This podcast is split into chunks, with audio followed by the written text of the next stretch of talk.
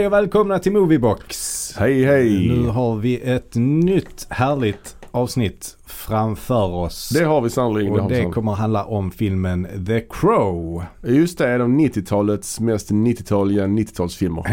Ja, precis. Kan man säga. Så kan man säga. Men, Ja. men innan det tänkte jag bara kolla med dig lite Mm. vad, vad du har haft för dig i veckan som har varit och, eh, Mm. Och så. ja, jag kan berätta ju att hela min familj hade covid-19 förra veckan. Oh, fy tusan. Ja, nej, det var inte så farligt för mig personligen. Jag hostade och, hade snuva. Mm. Eh, Det var första gången jag hade, var förkyld på ett par år ju. Man har Mm. inte varit sjuk liksom på länge Nej, så att säga. nej. Eller man, men jag har inte varit det. Så att då tog jag tillfället i akt att titta på lite film. Mm. eh, under min, min sjukdom så kallat. Och kar- karantän som sen blev sjukdom. Och jag såg då i, om hela Gudfadern-trilogin. Ja, ja. Den låg ute på SVT Play och eh, jag började med att se tredje filmen för den har ju kommit i en ny version. Eller kom Mm. 2020 tror jag den kom. Mm. Gudfadern 3, de har klippt om den, döpt om den också till The Death of Michael Cor- eller The Godfather Coda, The Death of Michael Corleone. Mm. Och eh, den är något kortare än originalet faktiskt. Och lite annorlunda ordning på scenerna. De har klippt ner Sofia Coppola lite grann för hon är notoriskt så här miss, Mm. misscast eller så. Hon, Ja. hon hade väl rätt så lite tid på sig att förbereda sig för mig. Ska, Winona, skulle det varit någon annan? ja? Winona Ryder tror jag. Ja. Så hoppade hon av och så fick jag tog han dottern där. Ja, ja. Och hon är, hon är ju inte så bra alltså, som skådis. De har klippt Nej. ner henne lite grann. Och så har de klippt bort när han Michael dör också i slutet ju. Mm. Vilket är ironiskt för filmen heter The Death of Michael Corleone. Man får Mm. inte riktigt se han falla ihop helt och hållet. Mhm. Mm. Men, eh, men Gudfadern 3 är ju habil. Alltså, Mm. Jag har inte sett den på länge faktiskt. Däremot såg jag en intervju med Nicolas Cage. Eh, sån här runda bordet intervju. mhm. Ja. riddarna kring runda bordet. Nej, nej, nej. Okej, det, är en massa skådisar som, Ja, ja. eh, eh, som sitter eh, kring ett runt bord och så eh, pratar de lite om Ja. eh, ditten och datten. Och eh, då sa han i alla fall jag vet inte, de, de fick någon fråga om, eh, vad var det nu, alltså antingen något om Någonting som de har misslyckats med eller någonting de har ångrat sig över eller något sånt. Mhm. Och då sa han att han hade tjatat så oerhört mycket på sin, vad är det, farbror Mm. eh, Francis Ford Coppola. Om att få en roll i Gudfadern 3. Ja, Eh, han ville ha, vad heter han, Andy Garcias roll. just det. Men det blev blankt nej, det fick han inte. Nej. Eh, men, men det är väl någonting som han har, eh, liksom så, grämer sig över fortfarande. Att det aldrig blev något där. Men det hade blivit weird om han hade varit tvungen till att hångla med sin egen kusin. Ja, Det hade inte gått så bra. För det gör de ju menar jag. Ja, De två karaktärerna. ja. Och jag tycker faktiskt att Andy Garcia är riktigt bra. Han blev Oscarsnominerad för Gudfadern 3, bästa manliga biroll. Ja, okej. Faktiskt. Mm. Han är faktiskt riktigt bra. Mm. Jag såg även om ettan och tvåan då ju. Eftersom Mm. jag såg trean och de hade ettan och tvåan. Jag har inte sett dem på länge heller. Nej. Men det är ju, det är habila filmer. ja, de. det är ju Mm. perfektion nästan alltså. Mm. Det är, det är typ perfektion. Mm. Alltså det är så bra. Det är en grej i första filmen jag stör mig på. Det är ju när han James Caan ska misshandla, ni vet, du vet eh, Talia Shires Mm. man där Mm. på gatan. Väldigt snygg. Men han slår ju Mm. Han slår ju alltså en halv meter ifrån. Ja, det, okej, verkar- han är, ja, det är coronavänligt slag. Alltså, han håller avstånd där alltså. Ja, ja. Det ser så jävla dåligt ut. I övrigt perfektion. Men just det kunde de, Mm. han kunde klippt till en närbild Mm. på någon i publiken så att säga. Eller någonting bara för, han, det syns så oerhört tydligt. Mm. Att, han, Mm. att han också agerar på slaget också som inte ens, ja det, det är synd. Men det är ju bara nitpicking ska vi säga. Ja, nej jag är ju såklart, det är också mina, några av mina, ja men topp 50, eh, på min topp 50 bästa filmer någonsin lista. Ja, så lätt. finns de ju. Ettan och tvåan i alla fall. Trean kanske inte men Nej, inte trean har jag inte med där. Men uh, ettan och tvåan är med. ja, innan tyckte jag tvåan var bättre än ettan. Nu vet jag inte om jag tycker ettan är bättre än tvåan. Det, det är så här dagsform Mm. beroende Mm. på. Men eh, Pacinos eh, prestation i tvåan är ju, ja den är, den, den karaktärens utveckling där. Usch. Mm. Mm. Ja det är så bra. Mm. Ja men verkligen. Ja, Ja, jag har ju kollat, jag har varit rätt upptagen av att kolla på serier faktiskt. Jaså? Ja, Ja. det är ju Peacekeeper eller Peacemaker som den kanske heter men det blir lätt att man säger Peacekeeper. ja jag jag säger också fel hela tiden. Mm. Peacekeeper är en film med Dolph Lundgren för mig. Eh, och är det inte även, nej ja det är det kanske. Nej jag vet inte. det, Men finns någon, det finns också ytterligare någon annan tror jag som, eh, kan det vara med Kevin Spacey? Kanske kan vara. Kanske, jag vet inte. Ja det stämmer nog. Han är Mm. en sån här eh, förhandlare. Ja, det är Han och något- Samuel L. Jackson säkert. Nej, Nej. den heter The Negotiator. Jaha. Ah, ja. Whatever. Ja, whatever. Mm. Jag har kollat på den och den Ja. tycker jag är fruktansvärt bra och rolig. och eh, jag älskar den. Ja du älskar den eh, villkorslöst. Ja. Jag har också sett alla avsnitt som kommit hittills. Jag tycker också det är rätt bra. Jag, som vi har pratat om tidigare, har lite svårt för den här humorn. Mm. Att, eh, jag känner att James Gunn då som har gjort att han gillar att använda ordet fuck för han tror att det chockerar fortfarande på något sätt. Så känner jag ibland. Mm. Att det blir lite inflation och de här dick-jokesen kanske blir, de landar inte alltid så bra. Jag tycker det är roligt ibland. Mm. Men det blir lite, Ja, jag, tycker, jag tycker bara det är roligt hela tiden. Men det är, ja. Jag har väl en lite simplare form av humor Ja, än vad du har. så som har det tycker alltid är varit. roligt. Men, Så, men så berättade du för mig att den här eh, sidokaraktären Vigilante just det. är, är, alltså är den här, bygger på den serietidningsfiguren Vigilante. Som jag läste på 80-talet. Ja men det stämmer. Och, Hela allting är ju från DC's ja, universum. och det låter ju helt logiskt men det har, jag har bara inte kopplat ihop Nej, det nej. till Nej. att det var den karaktären. Ja, jag tror han till och med samma namn alltså, som civil också. Ja, och, ja, ja, ja. Mm. Det, är- så är det säkert. Eh, jag har bara inte kopplat det liksom. Men där tycker jag nästan att Vigilante, så som när jag läste den så var Mm. han mycket, mycket mörkare och inte bara så fjantig som han är i den här. Nej nej nej, visst. I den här serien. Men han är ju jävligt rolig i den här serien. Ja, ja. Men dock lite fjantig. ja det är han ju. Han är, ja, det är han ju absolut. Nej jag tycker också, jag tycker också om Peacekeeper. Jag tycker det är lite så för, heter det, oförutsägbart. Mm. Jag tycker det är, det det är balla, de går all in liksom. Jag kan tycka som sagt en del av humorn inte faller mig på läppen alltid. Men en Mm. del av den gör det. Mm. Och jag tycker eh, Gene Simmons, höll jag säga. Jo, John Cena. John Cena. Eh, Han är bra först tänkte jag att jag, han kan jag inte se i Mm. rollen. Mm. Det är ett skämt för alla wrestling-fans där ute ju. Mm. You can't see me. Det är ju. John Cenas uh, det? catchphrase liksom. Jaha, Han såhär, you okej. can't see me. Skitsamma. uh, jo men han är, han är faktiskt rätt rolig. Jag tycker han är, han är riktigt rolig. Ja. Jag, jag har ju sett mycket av honom när han var fribrottare innan. Men jag Mm. tycker han har ändå klarat den här transitionen till uh, Ja. skådespeleri väldigt bra. Det har han, absolut. Ja. Och eh, det är kul att, ja, men att han är lite så out of, eh, out of his time eller vad man ska säga. Alltså att han lyssnar på sån 80-tals Ja. hårdrock och sånt där. Och man ska komma ihåg också att John Cena då som, som när han var wrestler Mm. var ju den barnvänligaste av de barnvänliga. Mhm. Alltså han Mhm. var ju som Hulk Hogan när vi var små Mm. fast ännu Mm. mer barnvänlig. Mm. Och nu, här är han ju rätt grov i den här serien. Så Mm. det är ju verkligen eh, en, en, eh, ett steg åt ett helt annat håll än man är Mm. van vid liksom. Ja, jag har också kollat lite på Boba Fett som ju Mm. är den, eh, eller Book of Boba Fett heter den kanske. Mm. Eh, som ju är den nya Star Wars-serien. Ja. Eh, inte, faller mig inte riktigt på läppen. Det är Nej. inget som jag går och längtar efter varje vecka. Att Nej. det ska komma ett nytt avsnitt. Men nu senaste avsnittet som väl var avsnitt fyra eller fem kanske. ja, fem kanske. Ja, eh, där tog det ju en viss vändning. Så att då började jag tycka den var lite mer spännande igen. Ja. Eh, Ja, Jag har också sett, jag tycker det är lite, alltså, som där, lite ha, ha, halvljummet alltså. mm, Och det är mm, något som var direkt töntigt ju. Alltså det är Mm. något motorcykelgäng i avsnitt Ja, fyra ja. kanske eller tre. mm. De har så skinnpajar och grejer Mm, alltså. mm. Alltså det känns helt Mm, fel. Ja, det känns fel. Ja. Ehm, men vad tyckte du om Mandalorian? Jo men det var väl trevligt. Ja, alltså ja. det har vi pratat om förr. Ja. jag tycker det är rätt så bra. Men det är ju inte spännande. Alltså ah, det Mandalorian tyckte jag ändå var ganska, den var ändå bra tyckte jag. Ja, rätt så bra. Rätt så bra. Jag såg alla avsnitten liksom. Mm. Och det var, det var välgjort och Men kanske att, ja. Ja. The stakes aren't that high så att säga. Den tredje serien som jag har kollat på är Ja. Dope Sick. Den kom Mm. förra året. Eh, Just det. Och det är med mm, Peter Sarsgaard. Mm. Eh, Rosario Dawson är med och då eh, han här Keaton. Eh, Mm. Michael Keaton. Michael Keaton ja. Ja. Precis. Batman. Batman, ja precis. Ja. Eh, han har ju då, ja men han, han har ju fått lite eh, resurrection på senare år liksom. verkligen. med Birdman och Spotlight. eh, Spotlight. Mm, mm. Och Spotlight är ju också en väldigt så politisk, eh, eller den behandlar ett, ett kontroversiellt tema i alla fall. Absolut. Ehm, och det gör ju verkligen den här Dopesick också. För den handlar Mm. ju om, om eh, vad heter det, morfinepidemin i Mm. USA. Ja. Eh, och äh, den, är, den är verkligen en, en ögonöppnare. Disney Plus va?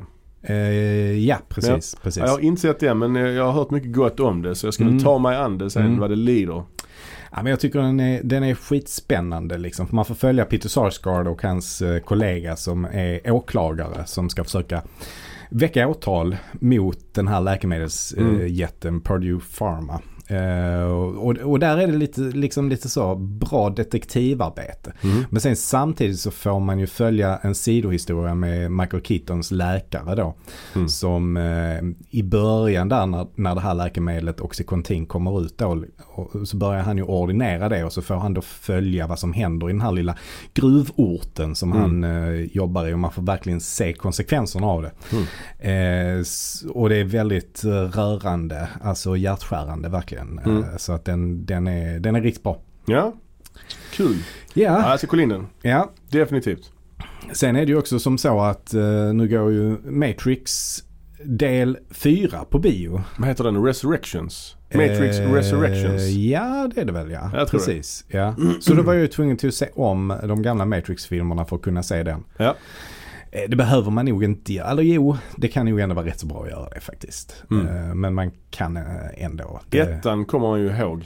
Mm. De andra två kommer man typ inte ihåg. Nej, nej. Alltså i trean då, den kom ju samma år. Den tror jag heter Rebellions kanske. Uh, Revolutions. Revolutions, ja precis. Ja. Den, där är det ju rätt mycket så här krig mot de här de här konstiga Ja. fartygen eller vad det är. Ja. Alltså de här som ser ut som, inte spindlar riktigt. Ja, men lite så. Ja, ut som mekaniska bläckfiskar, Ja, typ. något sånt ja. Ja. Nej, det handlar ju rätt mycket om att det är krig där mot dem. Ja. Eh, och så slutar den ju då med att Neo eh, offrar sig själv på något sätt och så tar då det här eh, vad ska vi kalla dem för? Monstren, Ma-? Matrix-gänget liksom tar, tar honom och för bort honom från den här eh, Mhm. liksom staden som, ja, som är fri då. Ja just det. Eh, Zion. Zion heter den, just Ja. det. Just det. Ja, eh, så att fyran eh, tar ju då vid med att han eh, lever i en ny sån här Matrix-värld. Mhm. Och så är det då ett gäng från Zion som hittar honom och tar ut honom därifrån. Mm. Så, men eh, det är ändå rätt så, rätt så trevlig. Men det är jättesvårt att egentligen säga Mm. vad, man, vad jag tycker om den. Alltså den är Okej. märklig. Den är ju väldigt så, den driver ju otroligt mycket med, eh, med sig själv hela tiden. Okej. Och det är väldigt mycket så kommentarer om Alltså nutida filmskapande. Att man bara gör remakes på remakes. Och så är det ju själv en remake. Mm. alltså det är ganska intressant Ja. faktiskt. Ja, Det är lite att svära sig fri på något sätt. Ja, ja precis. Vi vet att vi är dåliga. Ja. Vi nämner för, det till och med. I, I filmen, i den här Matrix-världen som eh, eh, Neo lever i nu. Mm. Där är han då en spelutvecklare.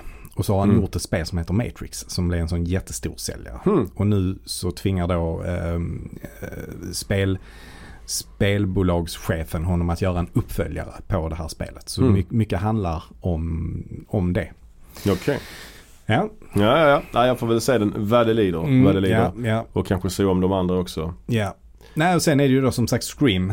Så där Mm. försöker jag se eh, alla Scream-filmerna. Men du har inte sett den nya? Nej, jag har inte sett den Nej. nya. Jag såg om ettan. Ja, Eh, jag, svag, så, jag såg om ettan och tvåan. Jag håller på med tvåan. Mm, Jag är inte mm. klar med den än. Nej. Eh, Nej, precis. Nej, men ettan är, är ju svag. Men jag tycker nog ändå tvåan är svagare alltså. Ja, det är inte så ovanligt. det är Nej, inte så ovanligt i, skräckfilmer. Nej. Nej, nej. jag tycker... Men lite med de filmerna är väl ändå att det är skräckfilmer som är gjorda för en bredare publik som kanske inte gillar skräckfilmer så mycket. Ja, så är det ju. För det är hela tiden massa inform... De informerar ju om andra filmer. Mm, mm, De kollar ju på Halloween i första Scream. ja, ja. Och, och de beter sig rätt löjligt när de kollar på dem. De sitter och jublar och är helt så. Ja, jag vet inte. ja, Jag vet ja. inte. Det är klart kanske man får göra om man vill. Men Mm. nej, jag, jag, nej. Jag kommer ihåg när den var ny. Jag såg den på Mm. bio. Hela den. Och öppningsscenen där med Drew Barrymore är väl ändå fortfarande, den har väl något. Mm. Liksom. Mm. Men, eh, jag, Ja men det är snyggt gjort Ja. liksom. Eh, Och sen försöker de göra det i tvåan också något liknande ju. Eller Mm. alltså med någon känd. Det är väl hon Jada Pinkett Jada, Smith. Jada Pinkett och Omar Epps är var ju, är, ju, är ju på bio ju. Ja, hon var ju med i Matrix. Just. Will, Will Smiths Mm. fru. Mm. Ja.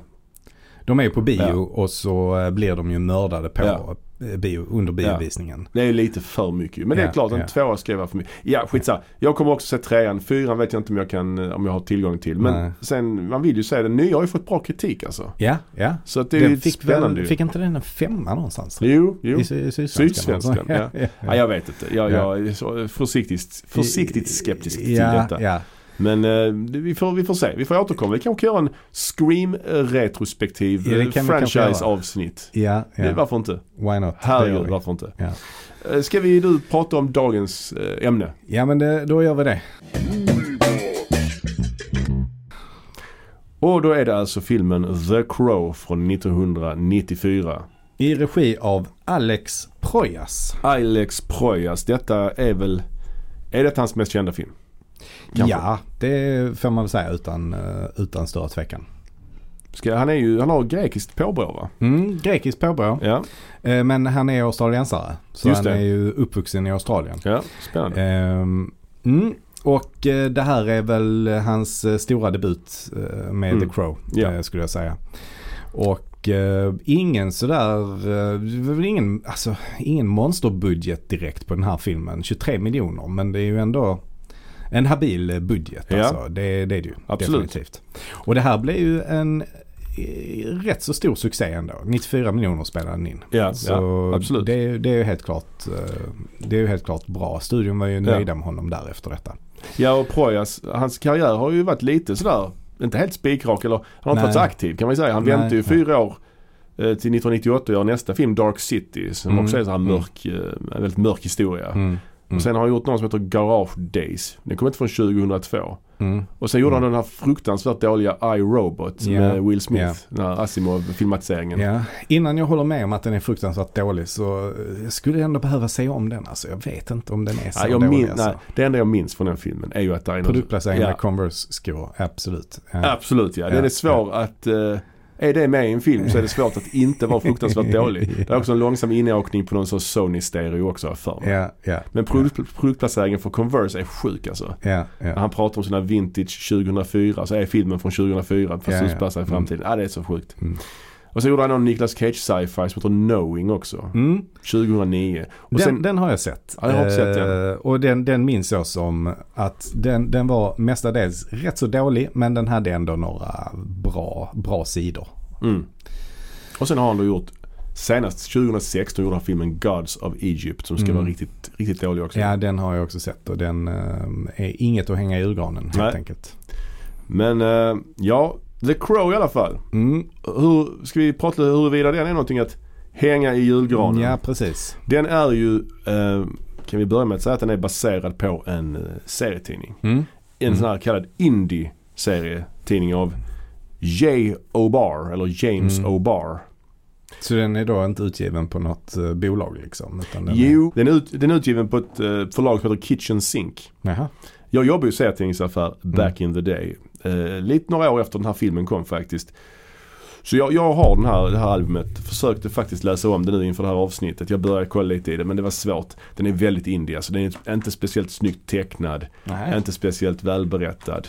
Eh, men den, den har ju ändå något såklart. Annars har den inte blivit så känd. Mm. Eh, den är lite annorlunda än filmen ju. Mycket Mm. mer icke-linjär, mycket mer flashbacks och Mm. mycket så här Joy Division eh, citat och poesi Ja, och ja. sånt.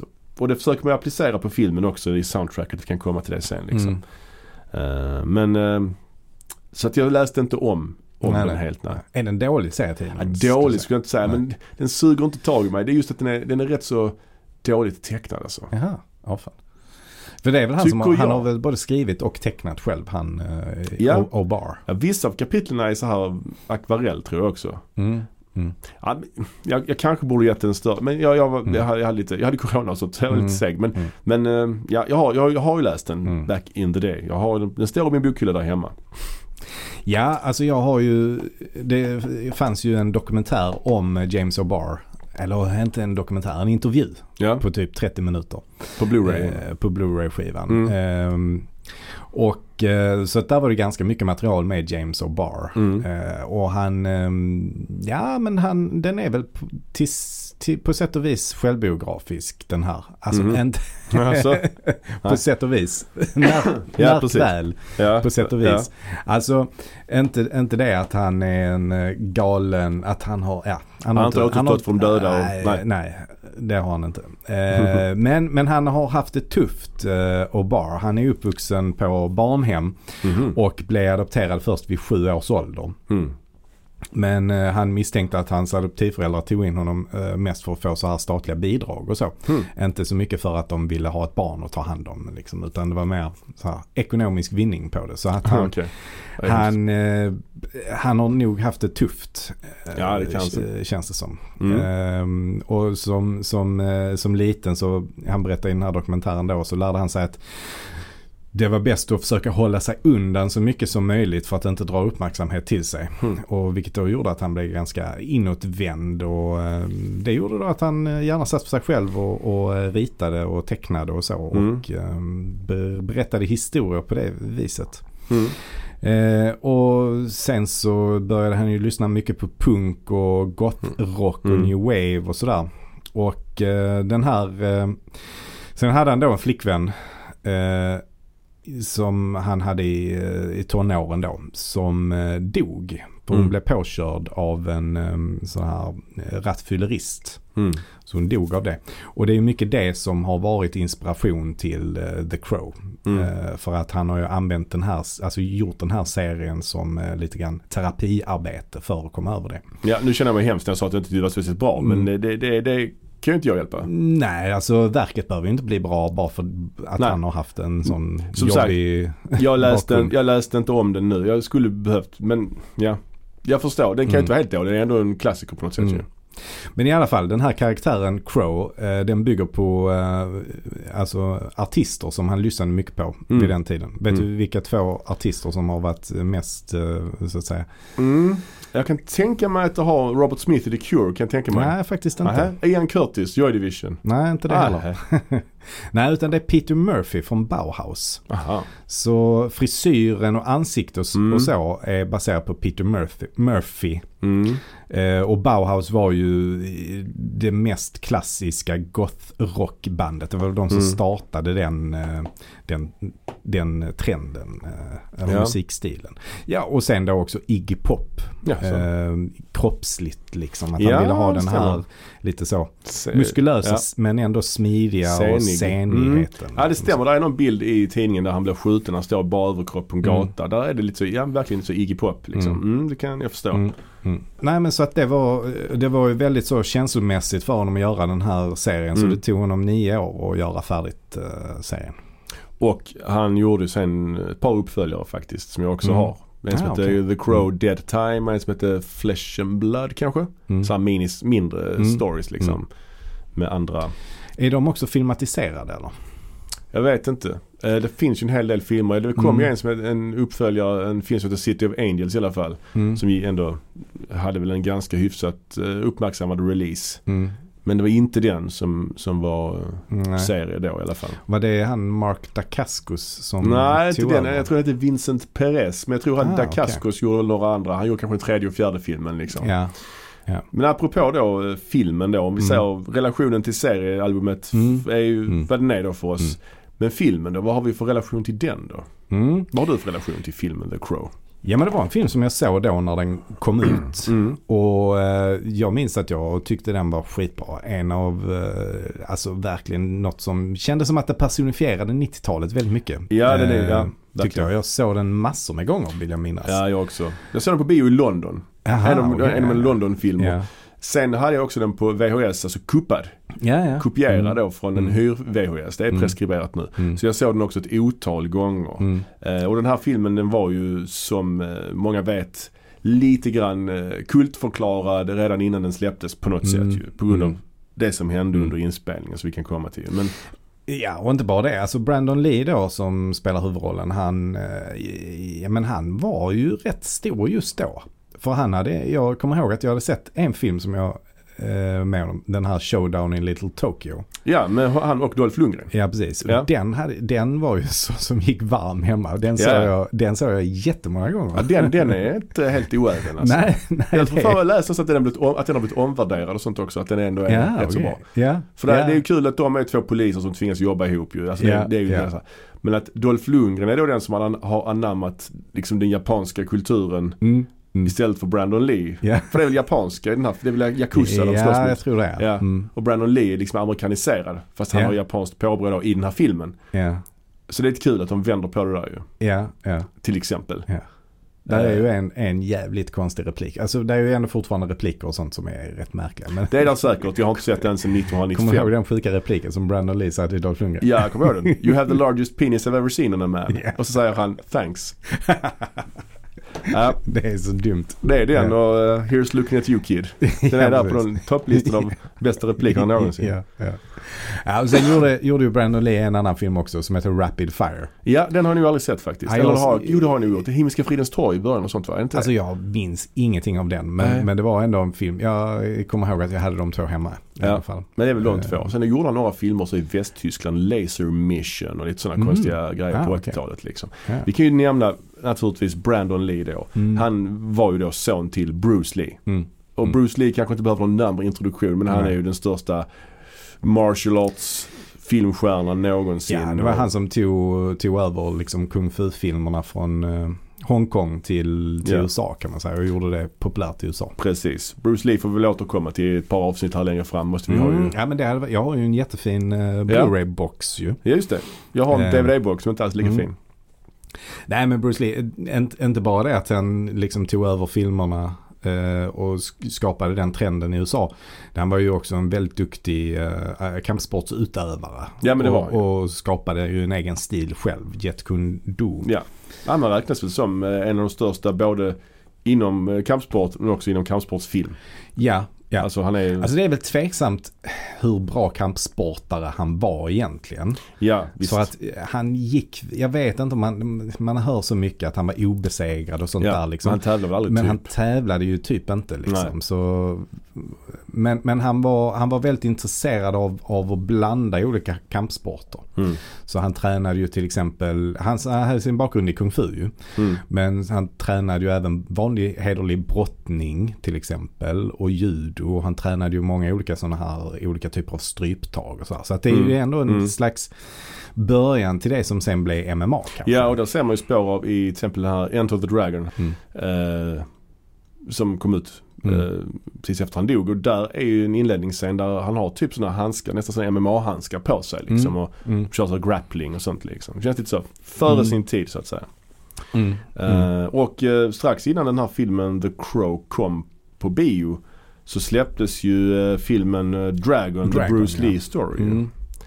Och, där var, Också en sån film som jag såg Mm. hur många gånger som helst. och där valde ju, där fick ju Brandon Lee erbjudandet att spela huvudrollen. Man- fick han det? Men han tackade ju nej för han Ja. ville inte spela sin egen pappa liksom. Nej. nej. Eh, men alltså, eh, Som eh, Ice Cubes son just det. i- gjorde i den här NWA-filmen. Ja, Straight Outta Compton. Mm. Ja, precis. Men ehm, i den här filmen The Dragon, Dragon the Bruce Lee Story så är det ju en sån här konstig drömsekvens. Mm. Där det är en sån demon som är efter Bruce Lee ju. Mm. Han drömmer Mm. om hela tiden det, om, Mm. om, om det. Och, som vi vet så dog Bruce Lee 1973 Mm. eh, av någon slags, ja, vad han dog av är lite oklart ju men det var någon Ja, slags han, fick allergisk reaktion. han fick ju medicin av en läkare ju. Så, Ja. som, alltså, vad heter det? Eh, eh, verk, eh. Ja, men och att han rökte på också. Att det var Mm. någon slags kombination av det Mm. som fick hans hjärna att svälla. Jag vet inte, det finns massa teorier. Han dog hemma hos Mm. sin älskarinna tydligen. Eller. Mm. Men Mm. i den här filmen så är det någon slags drömsekvens. En demon som jagar honom. Och han ser sin egen grav. Mm. Men han ser också sin sons grav har jag för mig. Mm. Och det Mm. är ju lite väldigt morbid foreshadowing eftersom vad, Ja. vi, vad som alla vet var ju att Brandon Lee eh, dog ju också Mm. eh, i förtid. Under inspelningen av just filmen The Crow. Därav att det var kultförklarad innan den kom. Mm. Mm. 20 år efter sin far, alltså 1993. Han dog Mm. 73 och han dog 93. Ja, ja, det är, eh, det är absurt. Ja det är det. Och eh, det var ju så att Brandon Lee, eh, det är en sekvens i filmen där han kommer hem i sin lägenhet och där är en massa skurkar i lägenheten och håller på och ja, de våldtar väl hans flickvän och så Mm. vidare. Mm. Och när han kommer in så blir han då skjuten av Mm. en av skurkarna. Och det var ju så olyckligt då att en av de här vapnena eh, vad jag förstår det som så fanns det fragment av en kula kvar i, i, eh, i loppet. Och den, så den sköts iväg och det, eftersom den sköts avfyrades på så nära håll så var det nästan som att det blev skjuten av en riktig kula liksom. Så, att, Ja, okej. så han dog Mm. i stort sett där och då bara. Mm. Så har jag förstått så. Men han, Mm. han blev så illa skadad så han avled i alla fall. Mm. Och det var han Michael Massé som, som avfyrade skottet ju. Så han, Ja. han blev ju Han såg ju aldrig filmen sen. Nej, nej. Tydligen. Nej.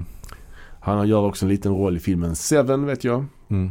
Mm. Men eh, så att, eh, men eh, den scenen spelades ju in ganska sent under inspelningen vilket innebar att man ändå kunde färdigställa filmen och Mm. ha en body double i vissa scener och klippa om filmen lite grann och sätta på hans ansikte med CGI på någon kropp och så vidare. Alltså så Ja. Ja. det, är, det är ett horribelt öde ju. Ja verkligen. Och det, det, är ju liksom, det var ju filmen som blev hans, skulle bli hans stora genombrott. Alltså Mm. precis som hans pappa ju. Mm. Enter the Dragon skulle bli hans stora Hollywood genombrott. Mm. Men han dog ju Mm. precis innan den kom liksom. Vi kan också jämföra med andra liknande öden. Vi har ju Heath Ledger. Mm. Liknande karaktär ju så sminkad och Mm. i, i, som Joker i, i Batman. Som också gick bort innan filmen han släpptes. Han dog ju inte under inspelningen men han dog ju innan filmen hade kommit Ja. ut liksom. Vilket gjorde att den filmen också fick den här märkliga Ja. kultstatusen så att Ja. säga. Ja, och, och sen så hände ju någonting liknande för inte alls länge sedan. I, Nej, I just det. slutet på förra året så Precis. eh, sköt ju Alec Baldwin Mm. eh, på en filminspelning då så sköt ju han ihjäl en eh, fotograf. Ja. Det fallet är ju inte Alltså det, processen är igång nu här med Mm, mm. vem nu som ska ställas inför rätta för detta. Vem ska åtalas för detta liksom. Ja, ja. Ja, det är... eh, Ja det är ju hemskt alltså. Det är jättesvårt. Alltså, alla vet ju att det är en olyckshändelse. Mm. Liksom. Men vem, vem bär skulden för det? Alltså är det den som håller i vapnet eller är det den personen som ger vapnet Mm. som ska förbereda det så att säga? Ehm, och, Ja. och verkligen säkerställa att det inte finns en, eh, en riktig kula i, Ja. i loppet. Ja, liksom.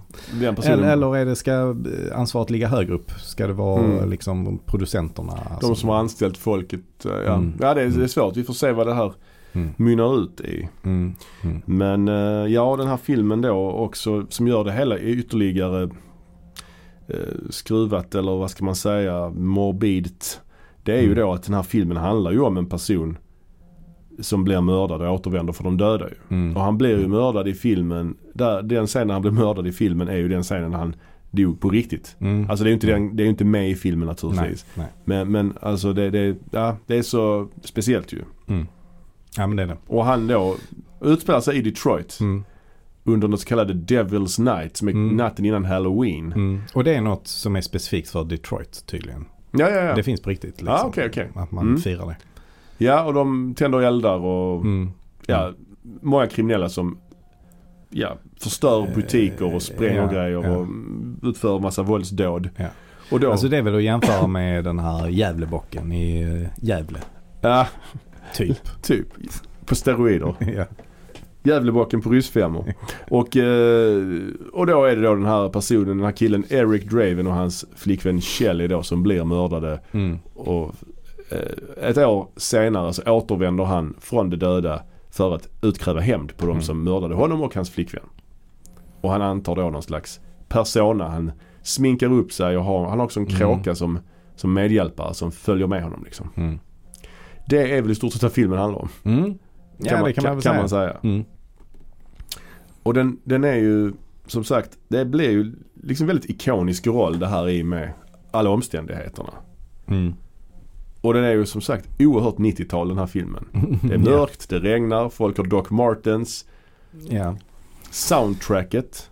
Soundtracket är ju en, en av de grejerna som jag minns mest från när jag var ung. Och att Mm. det var väldigt bra. Och Ja. att det också var ganska ovanligt att det var den typen av soundtrack i, i uh, spelfilmer på den tiden. Alltså Ja. med rockmusik. Ja, det var ju också eh, liksom ett potpourri av, det var en del eh, liksom kända band som gjorde covers på andra. Mm.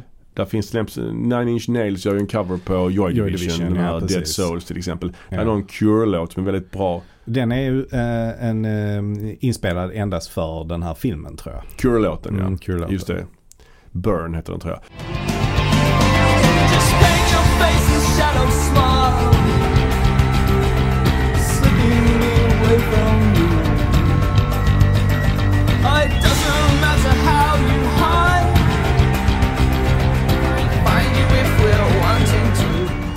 Sen är det någon eh, Stone Temple Pilots låt som är Mm. från deras eh, skiva. Så att Mm. det är väldigt så grunge-shit blandat med Ja. in, indie och goth. Pantera gör en låt också. Jag vet inte ens om Mm. den är med i filmen överhuvudtaget. Men det är den säkert någonstans liksom. Mm. Men det kom en del sådana soundtracks på 90-talet ju. Mm. Detta var ju ett sånt. Mm. Det fanns ju ett, en annan film som, jag tror aldrig jag såg den filmen. Men Demon, nej, Mm. ja, Demon Night. Mm. Det var den här, eh, Var det inte där det var hiphopband och Nej. eh, hårdrocksband? Nej, det var den här- Judgment Night. Det var Judgment Night. Det var det jag skulle Ja, ja, med, ja. Judgment Night, precis. Ja, ja. De blandade, till exempel var Pearl Jam med där och gjorde med något hårdrocksband, eller något hiphopband. och Ja, Det var det- den, eh, ja, jag skulle vilja lyssna mer på det ja. alltså. ja, alltså för det var ju helt unika låtar där ju. Mm, precis. Ehm, det, ja, det var kul. Sen var det väl också den här Trespass tror jag också hade ett sånt rätt Ja, bra kanske soundtrack. Även Demon Night ska jag säga. Demon Night, Ja. Tales from the Crypt-filmen. Ja, Där var det en, del unika Mm, låtar också. mm. Sen har vi en till som är lite mer lättsam. Det var ju den här. Last Action Hero. Jaha. Det soundtracket var rätt så mycket rock, metal och sånt. ja, Alltså ja. AC/DC gjorde en speciell låt till den filmen och så Ja, vidare. ja. Men det var inte lika creddy kanske. Men det var ändå ett sånt soundtrack Mm. liksom. Ja, just det. Ja, det kommer jag ihåg. Men Och- var inte Terminator 2 också lite så? Eller det var mer bara att Guns N' Roses hade Ja. några låtar där. Sen glöm, får vi inte glömma singles soundtracket ju. Nej, nej. Grunge soundtrackens, Mm. eh, grunge soundtrack Mm. Och. Reality Bites också. Ja, ja varför inte. Men, eh, Men Singles var ju lite starkare. Ja, det var kanske. det ju. Det Men var eh, Seattle. Reality Bites soundtracket var bra också. Men, men den här filmen då, The Crow, det, det blir ju lite märkligt. Den inleds ju väldigt märkligt i och med då att scenen där huvudpersonen dör Mm. inte är med. Filmen börjar ju istället med en crime scene. Mm. Eller det börjar med en voiceover, den här lilla flickan som Mm. berättar om det här med Devil's Night och Mm. ibland Ja, så kan en själ komma tillbaks från det döda. Och det är riktigt sunkigt. Den Ja. voiceovern. Ja. Den, den, för det, jag kommer inte, jag kommer verkligen inte ihåg alla detaljer från den här filmen. För jag har faktiskt inte sett den på 20 år. Alltså jag har inte sett den sedan 90-talet tror jag. Jag, jag har nog inte sett om den. Nej. Eh, Så därför blev det, eh, ja men det var intressant att se om den. För Mm. att det var mycket att återupptäcka. Jag förstår. Eh, och just hur den börjar. Det var, eh, alltså det jag tycker inte det är snyggt överhuvudtaget. Eh, Alltså med rätt- voiceover? Med voiceovern men även hur det är filmat alltså. I, i, särskilt i början. Nej, det är möjligt. För det är någon sån, ja men det är ju en sekvens som ska utspela sig i dåtid ju. Mm. Det är det väl. Ehm, och eh, ja, det ser ju väldigt 90-taligt ut. Jo. Ja, jag, jag, det här är en sån film som vi pratar om, precis som vi pratar om Ghostbusters 2. Mm. Det är en sån film som jag har sett så jävla mycket så att jag känner igen varenda replik liksom. Mm. Och, men jag kommer ihåg redan då liksom Mm. att jag hade Mm. problem med voiceovern. Jaha, okej. Eller att jag hade Mm. problem med hon den lilla flickan. Tyvärr. Mm. Alltså en liten flicka som då var kompis med det här paret som blev mördade då. Mm. Som då sen också eh, börjar liksom Mm. eh, märka att den här Eric är tillbaka då som den här The Crow. Eh, och det är ju då Rochelle Davis heter hon. Spelar då Sarah. Mm. Hon är inte helt hundra alltså. Nej, Tyvärr. Nej. Och det känns ju hemskt att säga det. Men det blir lite, men hon har ju också, hon har nog inte gjort så mycket efter denna. nej. Men det, det, blir, det blir lite konstig ton i filmen där. För det är väldigt mörkt, väldigt våldsamt. Men så ska det också vara det här lite, lite fina med flickan Mm. liksom. Ja, ja. Och det, det, det, det, passar inte riktigt ihop. Nej, men, men det blir i alla fall en väldigt märklig inledning eftersom eh, man får se eh, den här eh, crime-scenen. Apropå Ghostbusters så är ju Ernie Mm. Hudson med och spelar Mm. polis. Mm. Eh, och sen, ett år senare, då återuppstår han för de döda ju. Mm. Men vi har aldrig fått se honom dö. Nej. Och vi får inte riktigt se honom när han kommer upp på jorden heller eftersom det kanske är en body double, jag vet inte. nej, nej, nej. Så det blir väldigt så här man Mm. hinner liksom inte riktigt bottna eller landa i filmen på något sätt för att man får ingen huvudperson att hänga upp nej. sitt engagemang på. på det, liksom. Mm. Och det är ju på grund av omständigheterna naturligtvis. Men det blir lite konstig ton. Mm. Sätter en konstig ton direkt liksom. Kan man Mm. säga. Ja men det gör det. Eh, nej men jag tycker i alla fall precis i början där så är den ju filmad på ett så ganska jobbigt så här MTV-inspirerat sätt. Ja, snabba klipp. Snabba eh, klipp Fade to, och- snabba fade to white och sånt. Ja och lite sådär sneda vinklar. Vad Mm. kallas de? Dutch angles? Ja, lite Dutch Alltså, angles, lite så skruvat, lite ihoptryckt bild ibland och så här liksom. Ja, ja. och ofta så avslutas scener med en freeze frame också.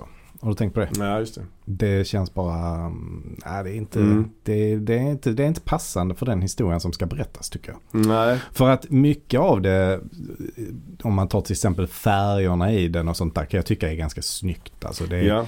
det är väldigt monokromt. Ja. Eh, mycket svart och vitt och sen är det ju rött som framträder väldigt mycket. Så Mm. den är svart, vit och röd den här filmen kan man Mm, säga. mm, kan man säga. Och det är ju ganska snyggt och det är mycket regn och, och sen så i scenografin och så här så är det ju mycket gotik. Ja. Och allt det där passar ju jättebra och det passar in på karaktären och hur han ser ut och hans kläder och sånt också. Mm, mm. Men sättet de filmar det på och klipper det på det, det, det lirar inte riktigt. Och musiken lirar inte heller med det kanske. Nej. Om man tar bort, om man liksom bortser från de här rocklåtarna som är med. Så tycker jag musiken är riktigt jobbig. Alltså det är rätt mycket så saxofon och sånt. Jag vet inte om du la märke till Mm. det.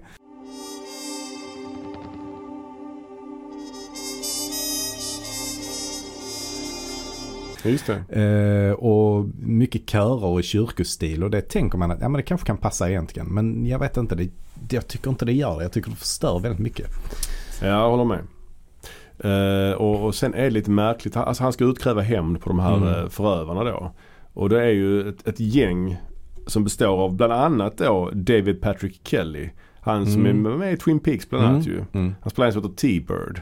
Mm, Och det ett par killar till. En som heter Tintin som har kastknivar. mm. Och så någon pundare eh, som heter Funboy. Funboy, just det. Och en som heter Skank. Skank. Som verkar vara någon eh, jubelidiot. Ja. Och alla Ja, de här det, det, är det, det är det eh, gänget ja, precis. Och de verkar, alltså deras beteende är också väldigt märkligt ju. Mm, Alltså de Mm. beter sig ju som barn. mm. De springer Mm. omkring och tänder eld på, på typ Mm. containrar och så är de så här 45.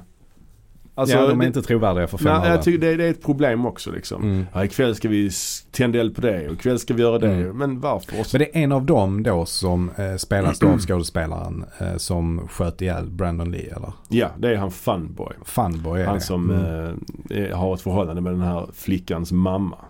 Okej, det är han lite långhårig Ja. med lite ljust hår. Ja, Så, exakt. Ja, precis. Mm. Som då har någon smiley på sin t-shirt tror jag. Men och sen leds ju de, de är ju anställda då av eh, Top dollar. Top Dollar heter han eller, och han spelas av Michael Wincott som Ja. ändå är en, något av en favorit. Den Ja, här ja. hesa rösten. Han är ju med bland annat i Robin Hood. The Doors är han med också. Ja, ja. Och. Alien Resurrection. Ja, okej. Så är han väl med också, är han inte med i Strange Days också? Tror jag. Jag tror han är med i Strange Days. Är han? Ja, jag tror det. Tänker Eh, du inte på Tom Sizemore? Nej, han är också med. Men jag tror han är med i Strange Days, Catherine Bigelows. Ja, det kanske han är. Men, Eh, men han, han- är ju, jag minns honom mest från eh, Prince of Thieves. ja fast detta här är nog hans största roll, tror du inte det? Eh, Huvudantagonist, ganska Jo. mycket screen time. jo, alltså hans roll i Prince of Thieves är väl inte, eller vem? Han spelar inte Sheriff, Sheriff of Jo, Nottingham. precis. Men det är någon annan som spelar. Ja, det är ju Alan Rickman. Det är Alan Rickman ja. Så Alan Rickman är väl egentligen huvudantagonist i Prince of Thieves. Och Ja. han här är mer en henchman kan man säga i Prince of Thieves. Men, Precis. men jag kommer ändå ihåg honom väldigt mycket från den, eh, från den filmen. Men, Mm. vad är Top Dollars motivation här egentligen? Ja, jag fattar inte riktigt vad det är han vill. Men, men han är någon slags fastighetsutvecklare. Ja, han är väl det. Han, försöker, han vill ju typ, eh, det är därför de har blivit mördade. För att han ville, Ja, han vill sälja deras hus. ja, Typ. Och då kan inte de bo där. nej, så skulle han skrämma dem och så blev det att de, det Ja. urartade. Eller, Ja. Något i den stilen. Det var så det gick till. Ja, Men han har också en uh, väninna som är någon slags shaman. ja han har någon det. tjej som de skär ut ögonen på folk och tänder eld och inhalerar ångor. Alltså de håller på med lite så ockulta saker Ja, också sidan ja. om ju. Ja, det är rätt rörigt. Och så har de bodyguard som spelas av Eh, av, av han eh, Tony Todd. Tony Todd. Tony Todd, ja, Candyman. Ja, ja. Så det är ju kul. Mm, och sen han så är de då utspökade med lite olika saker. Tony Todd har någon slags eh, fingerring som täcker hela fingret. Ja, uh. det, är, goth. ja i det är övrigt är det gott. inte goth. Nej, precis. Ja, det, alltså det- hatt och svart kostym Ja, och liksom. runda glasögon. Ja. Så att det är, men, men Wincott då, han har ju världens sämsta frisyr också. ja, och kråsskjorta. Han ser ut som någon sån En eh, pirat mer eller mindre. sångaren Eller i vampyr. Ja, Vampyrpirat. någon vampyr, vamp, vampyrpirat ja. Han ser ut som sångaren ett jäkla sunkigt uh, Hammerfall coverband Ja, eller något i den stilen. Ja, men han, har, han har jättelångt, helt rakt hår. Ja, Det ser eh, rätt märkligt ut. ja. ja, det är svårt det där. Mm. Men, The Crow då. Men förresten, Ja. ehm, det, här, det här gänget med, med de eh, T-Bird och Funboy Ja. och de där. precis. Precis som du berättade där så eh, de, eh, de hänger ju på en sån sunkig bar. Ja. Där det jobbar en servitris som har ett förhållande med Funboy. Ja. Och det är då mamman till den lilla flickan. Sarah. Men, men känner du inte igen hon som spelar servitrisen? Jo, jag kan bara inte placera henne. Jag kom på det. Ja, Jag tror att det är True Romance. Jaha. True Romance? Ja, jag tror att hon är med i True Romance. Först tänkte jag, är hon också med i Twin Peaks? Men nej, det kan det inte vara. Sen bara tänkte jag, är det inte i True Romance att hon spelar någon liten, liten roll precis i början? Stämmer. Det stämmer Stämmer ja. Stämmer. Det är någon sån liten, eh, jag kan inte riktigt placera vilken roll det är, men hon träffar eh, Clarence som han heter då. Ja just det. Eh, Just det, han pratar om Elvis och där. Ja, Sen hon ja. spelar också sekreterare i Fatal Attraction. Ja, ja, ja. Kan vi nämna. Ja, Hon har ja. gjort en hel del små, små roller liksom. Men, Men hon har ett ganska speciellt utseende så man känner verkligen igen henne. Anna Levine heter hon. Mm. Men den här filmen då, som sagt, väldigt vacker. Mm. Bitvis. Mm. Alltså stämningsfylld, det är väldigt 90-tal. Mm. Men den har ju problem ju. Dels då att de här skurkarna känns lite märkliga. Alltså de känns, Nej, de är märkliga. de är miss, de, antingen är det fel castat eller så är det fel regi på något sätt. Alltså Mm. de är för gamla för att bete sig som de gör liksom. Mm. Mm. Sen är det ju det att hu- huvudpersonen, alltså protagonisten, man lär ju aldrig riktigt känna honom på något sätt. Mm. Plus då att han är ju sjukt mäktig. Mm. Alltså det finns ju inga problem. Nej, det är väl det som är filmens största problem. Att Mm. det, det blir ju aldrig riktigt spännande eftersom man vet att han inte kan dö.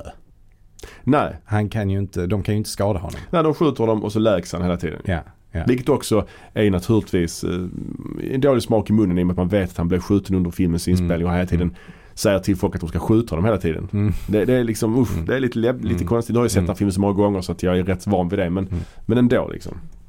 Ja men, men han, alltså han riskerar ju inget. Nej, nej, nej. Det är ju det som gör att det inte blir så spännande och medryckande ju. Det är ju inte förrän i slutet. Det finns ingen risk för honom. Nej, inte förrän i slutet den här, eh, hon, eh, hans eh, shamankompis, Mm. eh, slash lover I guess, Mm. eh, kommer på någon luddig idé om att den här kråkan då, om de skadar den så skadas han. Mm. Mm. Det är någon, eh, någon liksom idé hon får. Och det Ja. visar sig stämma ju.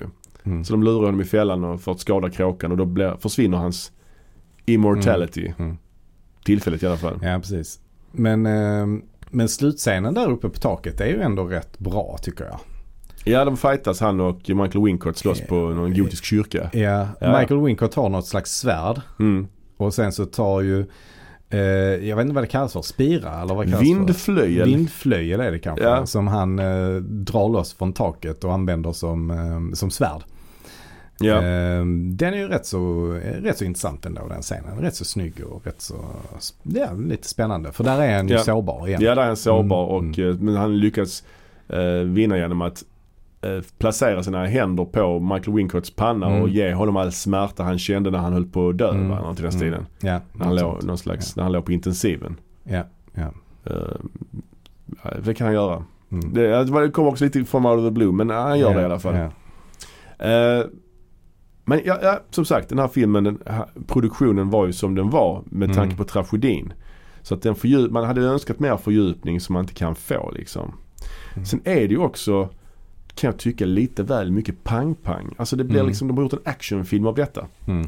De kunde ju tagit ner det lite. Gjort Mm. det lite mer, inte, ja, lite mer som en skräckfilm kanske. Eller Mm. lite grann som en thriller mer. Att han var lite mer, nu är det att han springer omkring med en pistol i varje hand och bara skjuter liksom. Det är Mm. väl så mycket pang-pang. Mm. Det, ja, precis. Ja, men, Det är väl arvet efter Hongkong-filmen kanske som är inne då kanske. Jag vet inte. ja, det är lite så John Woo-stil på det tycker jag. Mm. Ehm, men, men den har lite olika, i början där, den första han börjar slåss mot är ju Tintin. Tintin. Han med, med knivarna ja. Där är det ju lite mer eh, hand-to-hand combat Mm, i, jo. den, i den scenen. Absolut. Men det försvinner ju sen och sen blir det ju mest bara att han skjuter med eh, olika pistoler och Ja. vapen och sådär. Ja. Ehm, så ja, nej, men det var väl också lite att Brandon Lee inte ville att det skulle bli en martial arts film. Nej det kan även, jag om, tänka mig. även om Brandon Lee var ganska duktig på martial arts och så Mm. liksom. Så ville han ju inte göra en martial arts film av det liksom. Han ville inte att det skulle bli hans eh, legacy. Att han bara kopierar sin pappa liksom. Nej precis. Och sen är det ju också eh, en sak som är lite så. Det är ju också Ernie Hudsons karaktär som är den här polisen som Mm. börjar nysta i det här också som då Mm. är kompis med lilla flickan och sånt. Han är ju också rätt kassa så han pratar med sig själv. Han har så ostiga repliker. Mm. Next time, duck. Alltså mycket Ja, sånt, ja. sånt skit liksom. Ja, precis. Och, och hela hans gimmick är ju att han röker.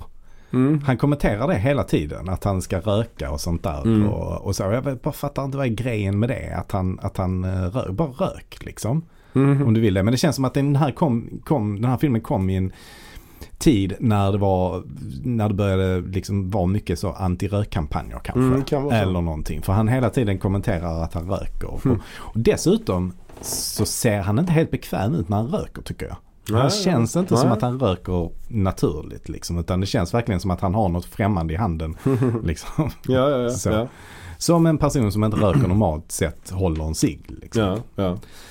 Ehm, så ja, men det är onödigt att det är så mycket fokus på, på det. För det, det, jag menar, det säger ju ingenting om karaktären egentligen att han röker. Nej, Alltså, nej. man lägger ju ingen större värdering i det. Alltså, nej, nej, verkligen inte. Men, men Eh. på filmens plussida då mm. är ju ändå, alltså Brandon Lee är ju ändå bra liksom. ja, jag tycker inte att han är så övertygande skådespelare. Nej, jag Ja, tycker inte det. Alltså jag tycker han är rätt eh, teatral faktiskt. Kanske. Men Alltså- det är inte det karaktären. I, ligger inte karaktärens natur så att säga. Ja, det är möjligt att han har valt att spela karaktären på det sättet. Mm. Väldigt teatralt. Men, men jag tycker bara ändå inte att han är så eh, övertygande. Alltså han, så här, det är någon scen rätt så tidigt där han bara så skrattar ut i luften. Mm. Liksom. Eh, som bara känns eh, överdrivet helt enkelt. Och, och icke trovärdigt. Ja, kanske.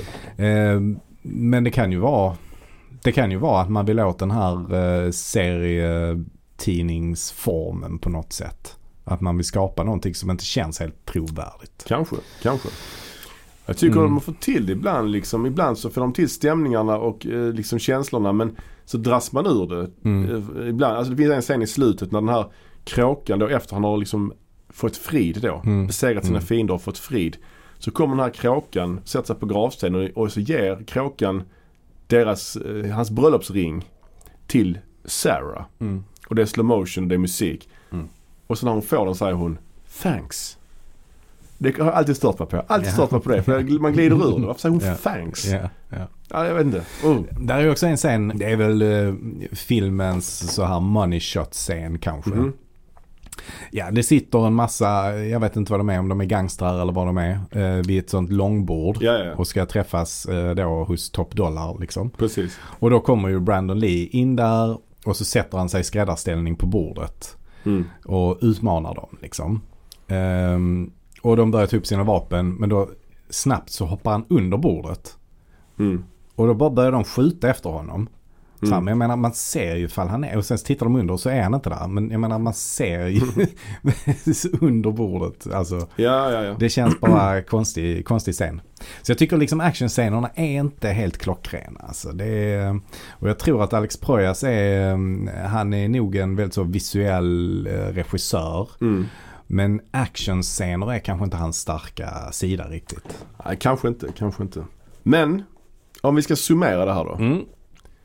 Så tycker jag ändå, hur den här filmen den är ju som sagt långt ifrån perfekt. Mm. Och det kanske också är en sån film som man vill ska vara mycket bättre än vad den är. Mm. Mm. Efter, eftersom Brandon Lees öde, den visuella hooken, looken liksom Ja. på The Crow, hela storyn, hela grejen. Man vill liksom att det ska vara det bästa film som har gjorts, Mm. typ. Mm. Men det är ju inte det. Nej det är det inte. På grund av eh, omständigheter som de inte kan påverka men också Ja. på vissa grejer de kan påverka. Ernie Hudsons kliché, polis, eh, skurkarnas beteende, alltså actionscenerna, Mm. eh, protagonistens mek- liksom, övermäktighet.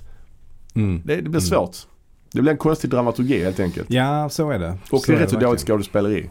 Ja. Alltså det är det. tycker jag. Jag tycker, sa i och för sig innan att jag gillar Brandon Lee men det är ju mer hans karisma. Mm. Men i övrigt förutom honom så, ja.